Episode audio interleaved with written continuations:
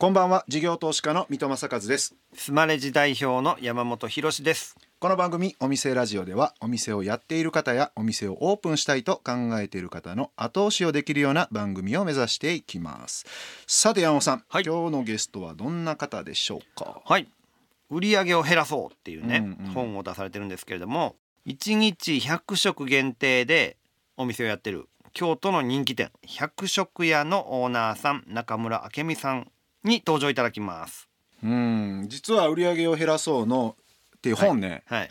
一番最初のページ私の本の名前出てますからね。知ってる、はい。あのぜひ読んでほしいですね。絶対成功ホリエモン式飲食店経営という漫画をえー講談社さんから、えー、とモーニング連載させていただいてたんですけどもそこにあ実はこの百食屋さんを書いてるんですようんうね、ん。じゃあぜひこんなあのお話を聞いてみようということでお招きしたということですよね、でさらに今日は、はい。実は私以上にうん。今日はお話を聞きたいっていう人がいましてあー第1回目のゲスト肉山の創業者の三山秀明さうんんです、道山さんも含めてですね中村さんの話を聞いてみたいと思います。えーこの後百食屋のオーナー中村明美さん登場です。さあお店ラジオオープンです。今日のゲストは百食屋のオーナー中村明美さんです。よろしくお願いします。よろしくお願いします。そしてもうお一人いらっしゃいます。特別インタビュアーとして肉山の創業者三山秀明さんをお招きしています。ありがとうございます。よろしくお願いします。よろしくお願いしまます。今日はあの百食屋ということで百食屋の百って人弁なんですね。人はい、弁に百、人弁がついてる。普通の100でもよかったんですけど、人を大切にするお店にしたいなと思って人弁人を表す人弁をつけました。そんなえっと中村さんと今日は三山さんにも来ていただいて、はいはい。なんか初対面なんですか？初対面です。初対面なんですけど、さっき入り口で後ろから見て分かかりました。声オーラがね。オーラが。肉業界では有名の、はい。た。あ、多分三つ山。焼いてる匂いがしたんちゃうかな。えー、え水山さんは中村さんをなんかどういう形で？一番最初はなんかね、その100食限定っていうその売り上げを減らそうみたいな。うんちょっと言い方が違うけどコンセプトがすごい似てるなと思って、うん。あの頑張ってるなと思って追いかけてました。ありがとうござはいい。ます。じゃあそんなあの簡単に百食屋のちょっとコンセプトちょっと教えていただけます？はい、百食屋はもう簡単に名前の通り一日100食限定というのがお店の名前になってるんですけれどももうメニューはシンプルに国産牛、ステーキ丼専門店という形です。しかも営業時間はランチ営業のみで100食だけにするっていうことでもう本当に働き方改革とかフードロス削減とかいろんなことが全部こう目指せるようなそんなコンセプトのお店です。うーん。国産牛ってあれですよね黒毛和牛じゃないってことですね。私も実はロンドンで神戸ビーフを売ってて肉じ肉実は詳しいんですよ国産牛はあれですね、黒毛和牛とはちょっと違って。そうなんです。和牛と国産牛って実はちょっと違って。いねて、はい。うちのお店は実は国産牛の内ひだっていう部位を使うんですけど一箇所からやったら全然足りなくなるんですよ、うん。なので日によって北海道とか徳島県とか長野県とかもいろんなところから国産牛として仕入れています。うーん。なんかねラーメン屋さんとかで麺とかスープなくなり次第終了みたいな、うん。はいはいとかランチで10食限定とかあるじゃないですか、うん。なんかああいう感じでもなさそうですよね。そうですね。これまでそういうなんかスープなくなり次第終了ってあったんですけどあった。もうほんまにお店閉めるお店ってなかったんですよ。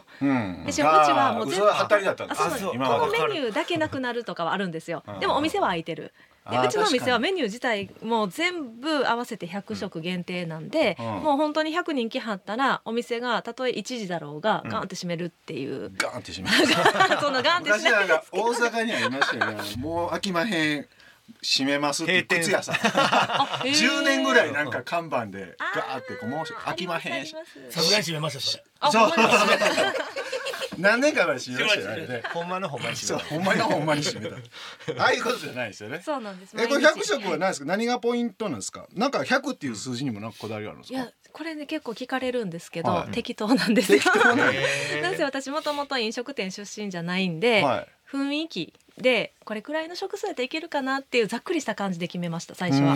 えそう売り上げのイメージってことですか？そうですね、まあ、とりあえずなんか食数で占めるっていうイメージを抱いていてそれが別に50食でも200食でもよかったんですけど、まあ、日本人のキリのいい番号って言ったら100かなっていうそういう感じです。へえ三山研究員はどう思われますか？この。はい。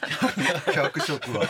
お店ラジオの飲食パートの研究員なんで。研究員。ですありがとうございます。相談員。レギュラーに向かってまっしぐら。ありがとうございます。前回出た時に僕はあの来店客数で勝負するって言ったと思うんですね、うん。要はそれとまあ同じだと思うんですよね。うんうん。だから何人入れるかっていう、はいまあ100人来てほしいっていうことですもんね、はい。はい、だから僕もそれを目指してますねそういう風な感じでは。え百食で採算って合うんですかね？家賃が何ぼかわからないですけどまあおそらく合うんじゃないですかね。あのいろいろ記事見るとあの売り上げで5人1日で雇ってるのは多いんだなと思いましたけど、ん。どうしてそこまでやるのかなと思いましたですね。うん。ただめちゃくちゃ忙しいんですよね、うん。まさにお昼11時オープンで2時半までのたった3時間半にうん。100人来はるんで、あー。お店10坪しかないんですよ実は。はいはい。で席数14席あで、14席。でも今ソーシャルディスタンスやから12席。はいはでもやっぱりみちみちに埋まることって少ないですからだいたいうん10席稼働やから、いうん。それをランチだけで100食いくって結構難しいんですよね実は私もうなんかお昼戦争みたいにみんな走りまくってます。私5人でバタバタっていう感じです。10席稼働ってことは10回転で実はうちあの創業時からずっとテイクアウトもやってるんで実際その席が足りひん分は持って帰ってもらうっていうので、うん7回転プラステイクアウトぐらいのイメージです。メニューって何アイテムあるんでしたっけ？メニュー1アイテム。3種類しかないんです。ステーキ丼と、うん。で全く同じ材料でおろしポン酢で食べるおろしポン酢ステーキ定食と、うん。でステーキほどの大きさにできないちっちゃなお肉を集めて作った国産牛100%のハンバーグ定食、はい、その3つだけです。うん。どれ頼んでもらってもいいんですけどハンバーグだけは20食しかないっていう。え全部同じ単価なんですか？えっと、ちょっとだけ違うのがおろしポン酢ステーキ定食がうん。1100円プラス消費税。イートインしかありません。でステーキ丼とハンバーグ定食は1000円プラス消費税でテイクアウトもできるっていう、はい、これでもなんで3時間半って決めてるんですか？それはやっぱりあの、うん。私が帰りたいからっていう シンプルに3時間え3時間半って何時から何時になるんですか11時から2時半です。もう普通のお昼のランチの営業時間ですね。へえということは夜はしないってことですか？もともと創業の時は、うん。もう昼だけで100食売れへんかったんで、うん。夜もやって昼夜合わせて100食っていう感じだったんです。うんでもできたら最終的には昼にしたいなっていうのはずっと最初から思っていて、うん。その昼だけにできるようになったんが創業から3ヶ月後ぐらいですね。うーんなんかもったいないなって感じしますけどねそうですね。まあでもなんか、あの気持ちはよくわかります。はい。まあ別に夜から始めてもいい話ですもんね。そうですね要は100食売れたら。はいそうなんですそうですよねた。だ私がやっぱり帰りたいって思っているのと同時にあの多くの人だってお昼に働きたいって思ってる人がたくさんいらっしゃる特にまあ女性でうんお子さんいらっしゃる方とか、まあ、体力的にお昼の方が楽だなって思ってる方とか、まあ、そういうお昼にしっかり働いて夜は家帰りたいっていう人でも飲食店で働きたいって思う人それをこうマッチさせるようなお店が、まあ、日本に一つぐらいあってもいいかなっていうことで始めました。その感じすごいいいなと思うんですけど、そこまでできる力がある店だったら、どうして朝昼晩みたいな三毛作で働く人変えたら、いわゆる働き方改革じゃクリアするじゃないですか。はなんかそれは考えてなかったんですか？あの実は私結構もともとの仕事が営業職とかも強い分あと教育大学出身なんで教育とか心理学とかっていうのもすごく興味があってで人々のこう心理学を私経営に入れたいってずっと思ってるんですよ。で昼間やってるでも業態変えたりメニュー変えたりして夜もやって二毛作ってやろうと思ったら簡単にできるんですけど人々の心理として夜に電気ついてるだけで、いやあのお店お昼だけで終わらへんやんって思うんですよ。勘違いして。それたとえメニューが違ってまたゼロからスタートですって説明しても、人ってそんな簡単なものじゃなくってただ前通った時にやっぱり電気ついてるし別に昼行かんでもいいやんって思ってしまう。その心理効果が実は困るっていうことで絶対電気ついてないっていうことが我々の昼に集客させる力の一番の秘訣かなと思ってます。なるほど。靴屋と一緒やじゃあ。もうもう あれはあかんっていうことね。もう飽きまへんってもう10年ぐらいやってたらいつでも買えるやんって思うってことやもんな。そういつでも行けるって思ったら人は買わなくなるんですよ。その時間にしかないし昼しかやってへんってなったらはい。なんか旅行に来てはる人も夜はまあどこでもいいけどランチはとりあえず100食屋行こうって一番に思い出してくれはるっていう、なるそこです。なるほど。でももうなんかそこ突き抜けてると思うんですよね。何やっても来ると思うんですよ。そこまで行っちゃうと、そのもう超えて次はもらってるんですよ。私がやっぱり夜に行けないからなんですよ。あだから、はい。そうですね。まあ別の人にやらすもしくは、えー、曲がりで貸すとか、ね。あそうですよね。でもやっぱり曲がりで貸すっていうのも結局何かあった時にそこの一番の責任者は私になってくるのででそれは自分の私生活にとってすごく不安がつきまとうので私は一経営者でもあり一母親でもあり子供たちがいますのでうん。やっぱり夜は子供とゆっくり過ごしたいな。これはみんなが働く人たちの同じ気持ちっていうのを代弁者としてそれを守りたいなっていうのを思ってます。あ。のフランチャイズ展開もいろいろと考えておるみた。いなそうなんです。まあその今まで自分ご自身で立てる範囲でって感じだったのを少しこう他人にも任せて広げていくみたいなところをどう考えてるかちょっと聞いてみたいんですけどその前に1曲、はい。えー中村さんの、えー、と思い出深い1曲選んでいただいていますが、うどういった曲でしょうか？はい今日私が選んだ一曲は、ん。ブルーノ・マーズの「Just the Way You Are」という曲です。でうん。この曲は実はあのまだうちのお店が夜の営業もしていた、うん。創業からまずわずか3ヶ月の間ぐらいですけれどもその時の夜営業によくかけてた曲です。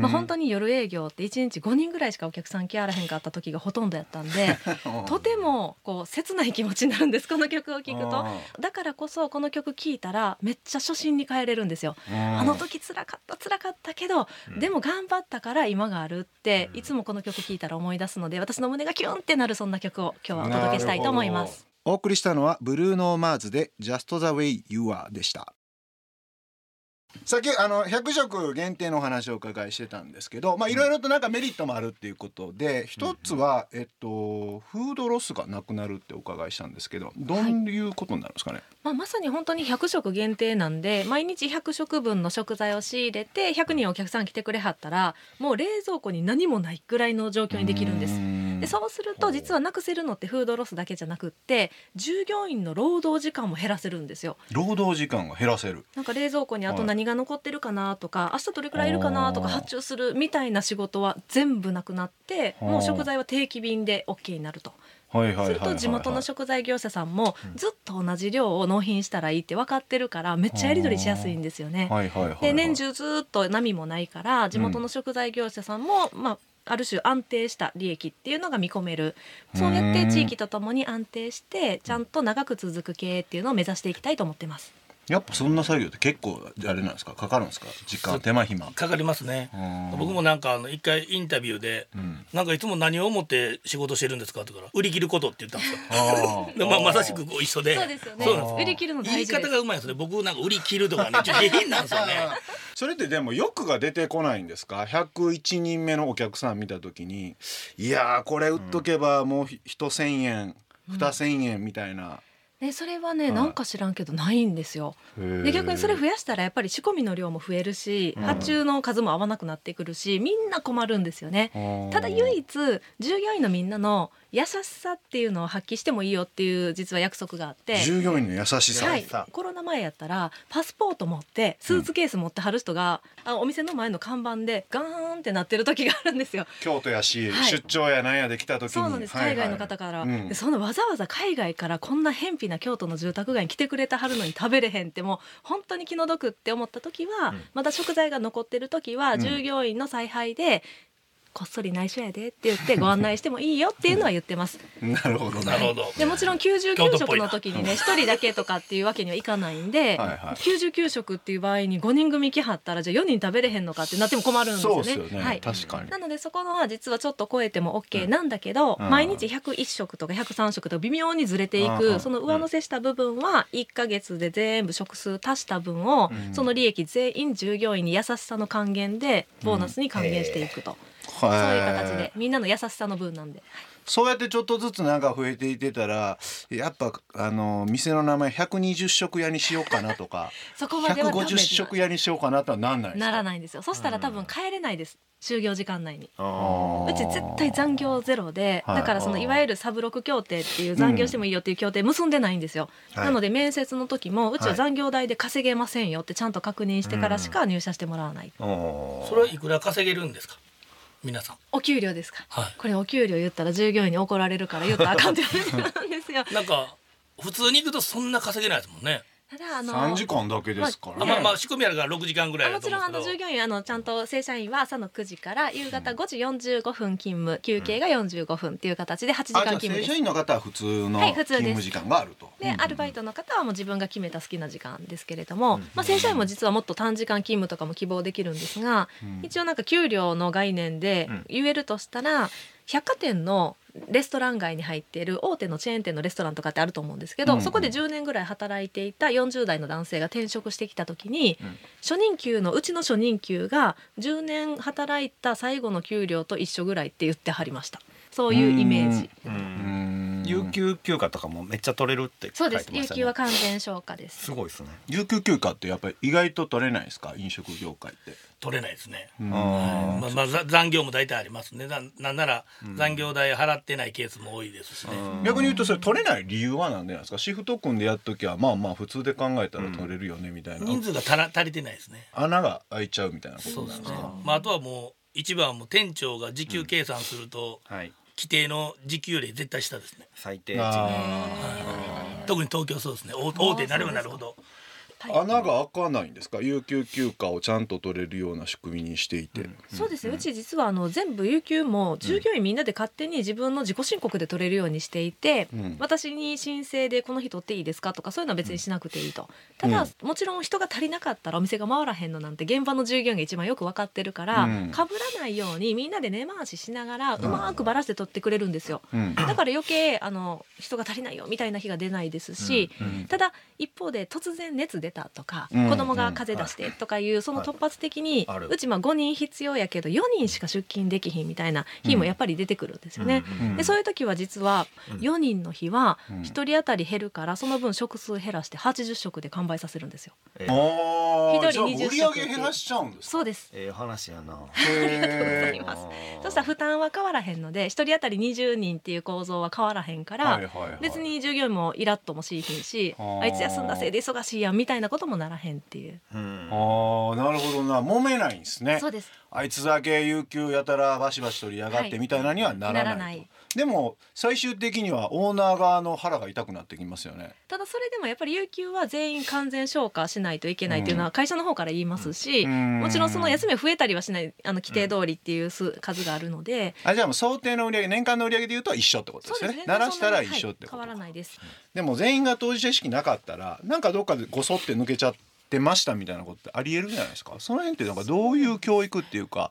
あのうちのお店は普通の会社がやってはるような社員研修みたいな全然やってなくってですね、うん。実はうちがやってることはただひたすらみんなが自分で決めるっていう自己決定権をみんなに渡してる。つまり裁量権が多いんですよ。うん。で自分の出勤時間退勤時間も決めれるしで有給とかもそうやって自分で好きに決められるし、で仕事ももう営業時間ちゃんと100食完売したら何時に何をやってどんな順番だろうがどうでもいいと、うんそれはもう自分たちで好きに決めたらいいし仕込みの時とかはみんなで楽しく喋りながらワイワイしてもいい。うん。でそこら辺をずっと自分で決めて行動して考えてっていうのを繰り返していくと自分の会社やっていう気持ちにみんながなってくるんですよね。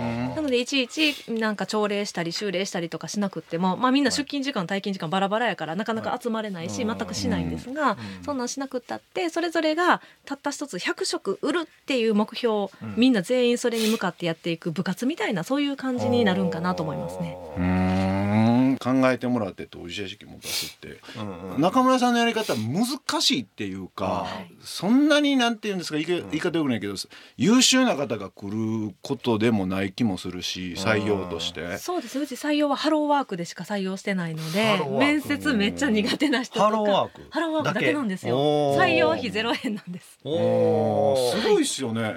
それ最初からできます？そう店舗に入った従業員の方。あの初日からできるわけではないですけれども、うんでもうちのお店メニュー3つしかないしそれ毎日100食っていうもう同じことずっと繰り返すんで、うん1週間ぐらいでみんな慣れるかなと思いますね。すごいっすよねな。のでできるだけその仕事をうん作業に細分化するんですよ、うちのお店は。はい。で誰かが休んであの人いいひんかったら回らへんっていうの困るんで、うん全ての仕事を絶対に3人以上ができるようにするでそれをうん技術食にするんじゃなくって例えばお肉をさばくってブロックの10キロから15キロぐらいの内平っていうのをさばくんですけど、うんこれ結構難しくて。難しいですよね、はい。うん。だけどこれも必ず男性だろうが女性だろうがどんな人だろうがさばけるようにちゃんと研修するし、うん。でお肉はその部位しか使わへんから、うん。それも100回ぐらいやったら誰でもできるわっていうことで、同じことをひたすらやるっていう細分化してその作業に落とし込むことによって再現性を高めていくっていうそういう感じです。うん。なるほどな。すげえだからめちゃくちゃシンプルにしてるからその働きやすくなるっていうかそうですね。覚えやすくもなるし季節メニューもないですから、マネジメンントの仕方もしやすくなる、はい。でもねってことはお客さんが飽きやすくなるのかなってちょっと思ったりもするんで、その辺をちょっと次週以降はい。聞いていきたいなとはい。思いますので、今週はここまでということでゲストは百食屋のオーナー中村明美さんでした、えっと、中村さんには来週もお付き合いいただきます。よろしくお願いします。はいありがとうございました。事業投資家の三戸正和とスマレジ代表の山本博でお送りしてきました。お店ラジオ。そろそろ閉店のお時間です。はい来ましたね、この番組ではお店の方からの PR メッセージが留守番電話という形で届きます。それでは聞いてみましょう。もしもし、東急プラザ銀座5階にあるビオーガニック銀座本店店長の前田です。当店はオーガニック認証を取得したコスメのみを世界中からなんと300点以上取り揃えたオーガニック専門店です。オーガニックサスティナブル transparency を軸に知る、学ぶ、体験できる場所としてリニューアルオープンいたしました。1月は24日からバレンタインの限定セット3種とチョコレートコスメを販売いたします。水戸さんも山本さんも今年のバレンタインにはぜひ美容ガニックのコスメをプレゼントしてください。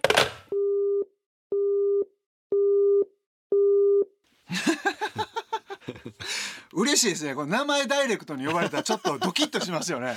そうです水戸さん山本さんってチョコレート。はい。バレンタインどうですか？チョコレートなんですかね。コスメ。チョコレートコスメコスメでしょ。コスメがベースなのか オーガニック専門店やって。えー、いろんな業種業態の方がスマレジ使っていただいてますね。ありがとうございます。ありがたいですね。体験しに行きましょはい。じゃあお店ラジオを聞いたということでこのオーガニックコスメのサンプルセットをいただけるということですのでぜひ皆さん行っていただければと思います、えー今日の留守番電話のメッセージはスマレジを使っているお店 B オーガニック銀座本店前田さんからでした。さて山本さん、はい。えー、1回目のゲストを変則的に研究員として水山さんを呼ぶというパターンでしたがどうでしたうか？あの、まあ、準レギュラーですね。であのやっぱりお店経営されてる方が、うん。インタビュアー側に回るっていうので、うん。よりなんか深くなるかなと思ってね、うんえーお招きしましたけれども。実際にやっぱやってる方がこれこうだよねっていうのと、うん。我々が言うんじゃちょっとやっぱ重みが違うっていう感じはしますよね。そうです。よね、えーじゃあ研究員にはちょっと準レギュラーで頑張っていただきましょうか。はい、ぜひぜひお願いしたいと思ってます。はい、えー来週もゲストは百食屋のオーナー中村明美さんです。そしてお店ラジオでは番組の感想や我々二人に対する疑問質問など皆さんからのメッセージをお待ちしています。メッセージの宛先はメールアドレスお店アットインター FM.jp お店アットインター FM.jp までお送りください。それではお店じまいにしましょう。ここまでのお相手は水戸正和と山本博史でした。お店ラジオまた来週ご来店をお待ちしています